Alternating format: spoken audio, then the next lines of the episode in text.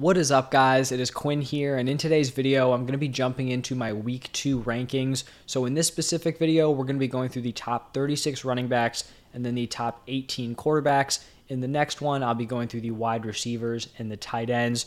So, just kind of running through specific matchups, not going crazy in depth on every single player, just kind of going through, you know, general trends. Obviously, it's still early on in the season, so we haven't really pinpointed. I mean, we really haven't pinpointed like tiers of players we also haven't really pinpointed specific like great matchups, right? We kind of understand what defenses are solid, what defenses are, you know, probably more exploitable, but we still don't know like, wow, this is a crazy juicy matchup for the running backs. This one's crazy for the quarterbacks. So, you know, if you think one guy should be ranked way higher or way lower, it's just not something to overreact to a ton because we are still very, very early on in the season. But let's just jump into the rankings. So, we're going to start off with the running backs. At number one, I have Christian McCaffrey coming off a down week one. I still think he has the highest ceiling of any fantasy football running back.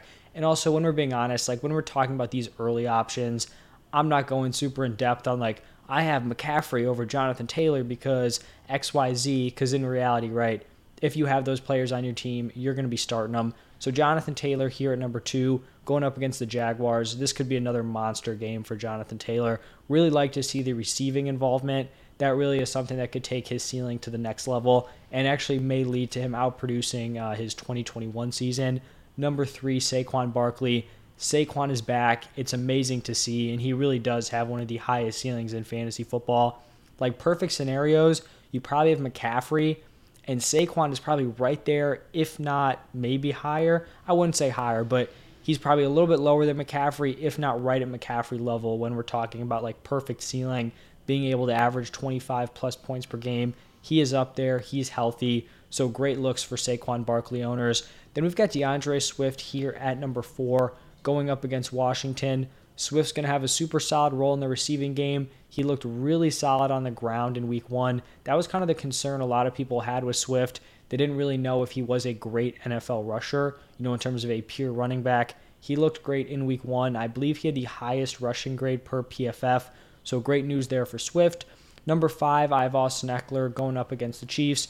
Going to have strong receiving role on a high scoring offense. He is still a mid to high end RB1 play. Number six, I have Dalvin Cook.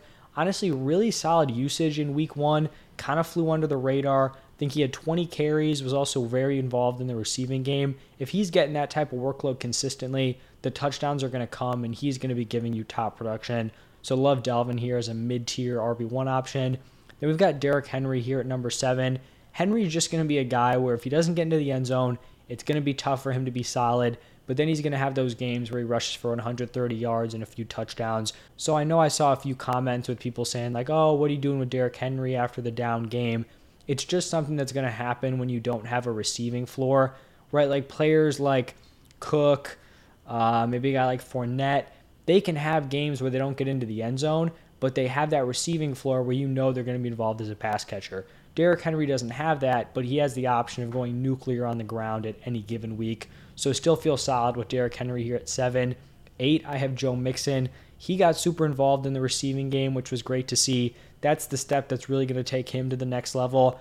That's kind of the reason why I didn't love him at the 1 2 turn. If he didn't have that receiving role, I didn't know if he'd be able to hit that elite upside. He was involved in week one, so we'll see if that continues later on in the season. Number nine, I have Leonard Fournette. Bucs seem like they want to just, you know, really use Lenny as the workhorse. Obviously, great news for Lenny owners. If he's getting a ton of touches on a top offense, it's going to produce big time for Fournette. Number 10, I have Alvin Kamara. Down game in week one. Also a tough matchup here against the Buccaneers. So I do have him as more of a back end RB1 option. But long term, I still think Kamara is a locked in mid tier running back one. At number 11, I have Najee Harris. And this is just kind of a tough situation with his injury. Originally, it looked pretty bad. Then after the game, we were hearing like high ankle sprain. Then we were hearing some sort of foot injury, maybe missing a few weeks. Then he comes out uh, yesterday. I'm recording this on Wednesday. So he comes out today, you know, when I'm recording this, and basically says that he'll be good to go on Sunday.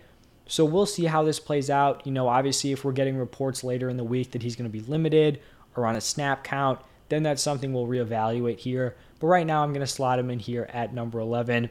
maybe taking into account that he's not going to have the full 100% Najee workload, but still kind of be the guy in that offense. Then at number 12, I have Aaron Jones coming off of a down week one performance. I think it's a little bit concerning, you know, how A.J. Dillon's workload compared to Aaron Jones. I imagine if you're an Aaron Jones owner, you want to be seeing Jones as the clear number one and Dillon as the number two.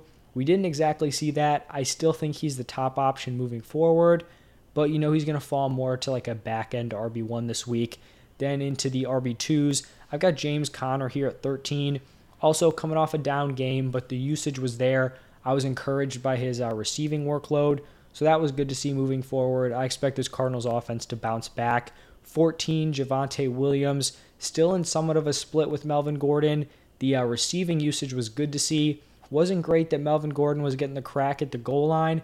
You know, then Gordon fumbles, opening up an opportunity for Javonte. Then he goes out and fumbles also. So just interesting to see how that backfield will develop. 15, I have Nick Chubb going up against the Jets. This could be a game where the Browns go up early and Nick Chubb is just icing this game on the ground. 16, I have AJ Dillon. Kind of mentioned it with Aaron Jones, but his usage was really, really solid. It didn't look like a 1A, 1B. It really looked like they were on the same level. We'll see if he matches that this week against the Bears. Then at 17, I have Darrell Henderson. I think some people may be hesitant to start Darrell Henderson, you know, over some of the options I have ranked behind him. From what we saw, I just have to expect Henderson's going to be the guy. We saw Akers get what, like three carries. He did nothing with it. Henderson wasn't great on his opportunities, but they were feeding him the ball. We haven't seen any indication from McVay that this is going to change.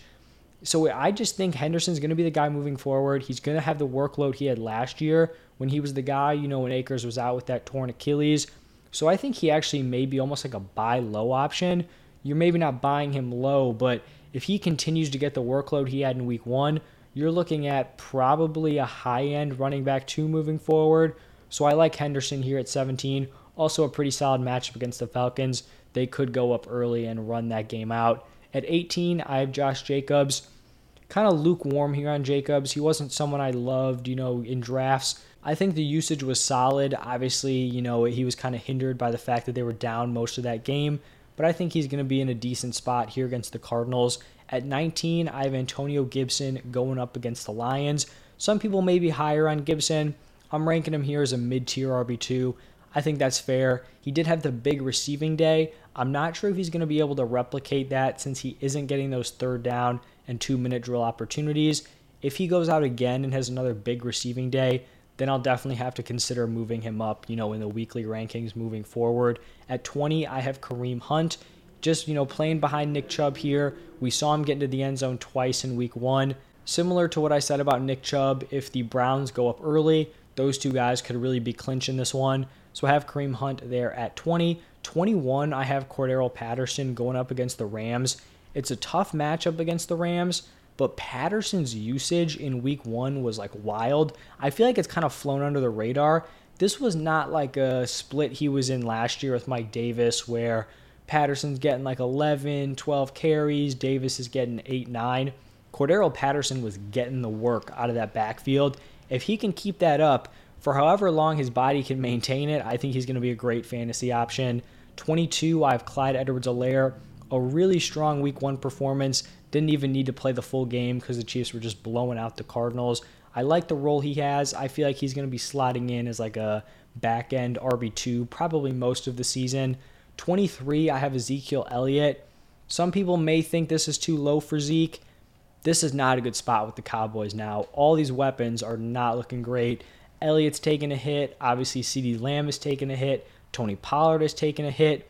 You're looking at Zeke in an offense where he's not going to have the touchdown upside that's really cutting off a decent amount of his production. So he's going to be a back end RB2. We'll see how this Cowboys offense looks this weekend. Not overly optimistic with that unit. Then at 24, wrapping up the RB2s, I have Miles Sanders going up against the Vikings. Not going to be the workhorse of his offense, but he's going to be the top running back on a really strong rushing attack for the Eagles. So I like him there at 24. 25, I have Travis Etienne, a really tough player to navigate because when you're looking at his workload, it was pretty brutal. You're looking at his fantasy finish, it was not great. But then you're looking at what it could have been if a few things just went correctly. He gets uh, missed on a wide open touchdown by Trevor Lawrence. Then he drops his own wide open touchdown on a different uh, possession. So this really could have gone from like an eight point game to like 24 or something. And then we're, you know, having a totally different discussion here.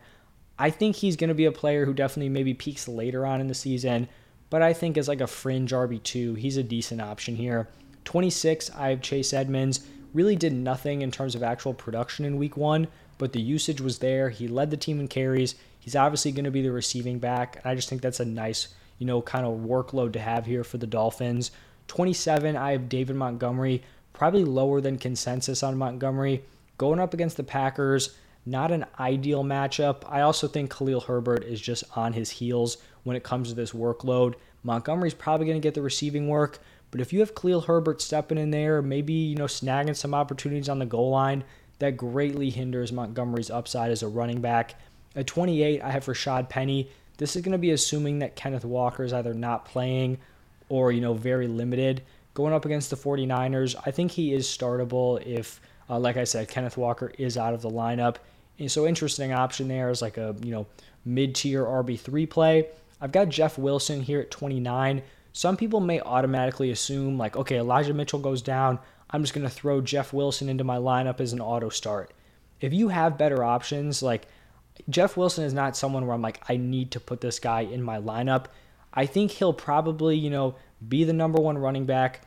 But I mean, Deebo is probably going to be that guy. When we're looking at the valuable opportunities, the goal line work, I imagine that's Deebo. I imagine that's Trey Lance. So I feel like you're kind of just hoping for a touchdown with Jeff Wilson. And I don't even know if he's going to be getting most of those opportunities. So not someone I'm overly excited about. At number 30, I have Rhamondre Stevenson. After week one, this Patriots backfield was just looking miserable. You had basically Stevenson and Harris splitting the carries, and then you had Ty Montgomery getting the receiving work, which was just brutal for Rhamondre Stevenson owners because if you drafted Stevenson, you wanted him to have half the carries and take over that receiving work. It was going to Ty Montgomery. It looked brutal.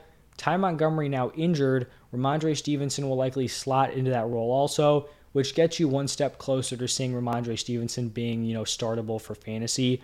Then at 31 and 32, I have the Jets running backs back to back. Michael Carter here at 31, Breece Hall at 32. This just looks like a dead even 50 50 split. Obviously, that's kind of tough to start for fantasy, especially when you're not in a great offense. So we'll just see how this continues to develop and, you know, what their receiving role looks like. Think together they had like 19 targets in week one. Obviously, not sustainable, probably more of a Joe Flacco thing. But, you know, if they do it again, maybe it's something you can bank on in week three, assuming Zach Wilson is not back yet. Then at 33, I have Melvin Gordon going up against the Texans. I think I talked about this in the start sit video, but this could be a game where both uh, Melvin Gordon and Javonte could feast. If they go up early, they're running it out. Both of these dudes could get involved. But, you know, when we see Javonte getting all the receiving work, Melvin Gordon isn't, so, you know, a player I'm super excited about here in week two. 34, I have James Robinson. Some people may think he should be higher. I just kind of see him as a low ceiling play here. Travis Etienne's going to be the receiving guy. James Robinson's going to be getting the carries, but on a bad offense, limited touchdown upside, it's just not a super exciting role to have. But I'm glad to see he's back from that Achilles. Honestly, probably like one of the biggest success stories, especially with how quickly he's returned from it. I mean, we see Akers just, you know, buried behind Darrell Henderson, but then James Robinson is back, you know, doing his thing in this backfield. So good to see there. 35, I have Devin Singletary. I guess the number one option in this Bills, you know, committee here, but that's exactly what it is. You know, it's a committee. Zach Moss is going to be involved, maybe James Cook if he doesn't fumble on his first touch. So just a few mouths to feed and just not a ton of volume out of that, you know, running back position anyway for the Bills. And then the uh, 36th and final running back is going to be Damien Harris.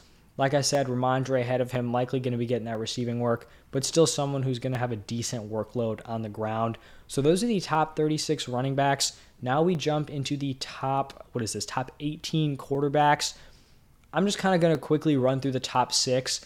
I was ranking these and I found it really difficult because it always seems like I'm disrespecting the QBs that I'm ranking at five and six. I have a very clear like top six, and then I think there's a pretty solid fall off. So I've got Josh Allen at number one, just a monster. Lamar Jackson at two. Got Jalen Hurts at three. Mahomes at four, Kyler at five, and then Herbert at six. Like it seems disrespectful to have Herbert at six.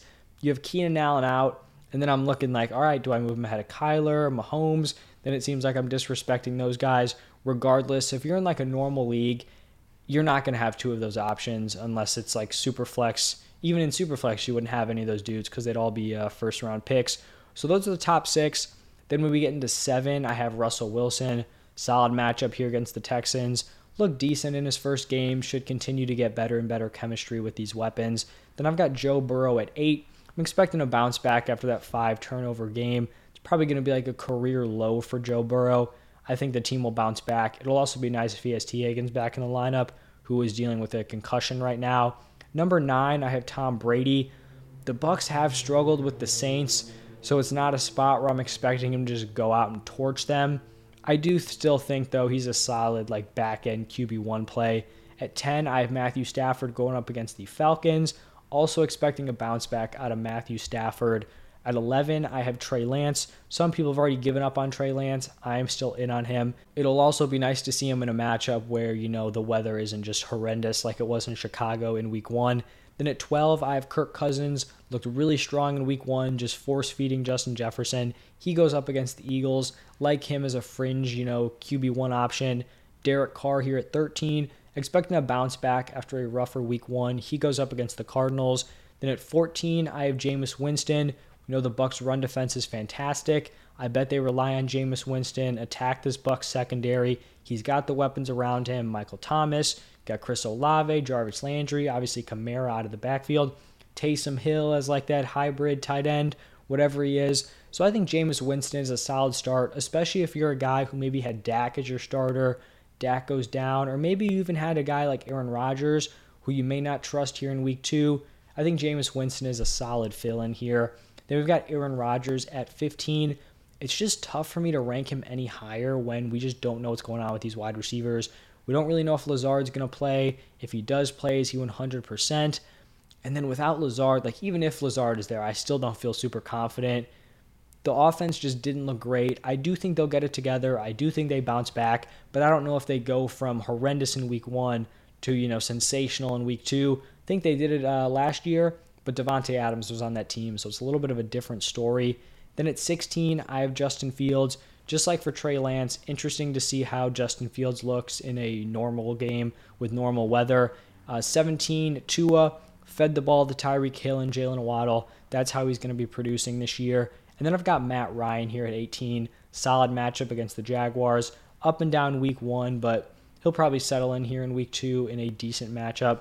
Maybe not though, because he did struggle against the Texans. So we'll kind of wait and see. But once we're getting into like this QB 18 range, if you want to throw Wentz in there, Mariota, Lawrence, like pretty interchangeable at that point. If you're in a one quarterback league, like 10, 12 people, you're probably not even looking at quarterbacks this late. So those are my running back and quarterback rankings. If you guys did enjoy the video, do me a huge favor, hit that like button and subscribe to the channel. Also, if you have any fantasy questions, this could be anything from start sits trade advice, waiver wire, whatever it is, you guys can drop those down below and I'll actually be getting back to every single person. But as always, thank you all for stopping by and I'll see you guys in the next one.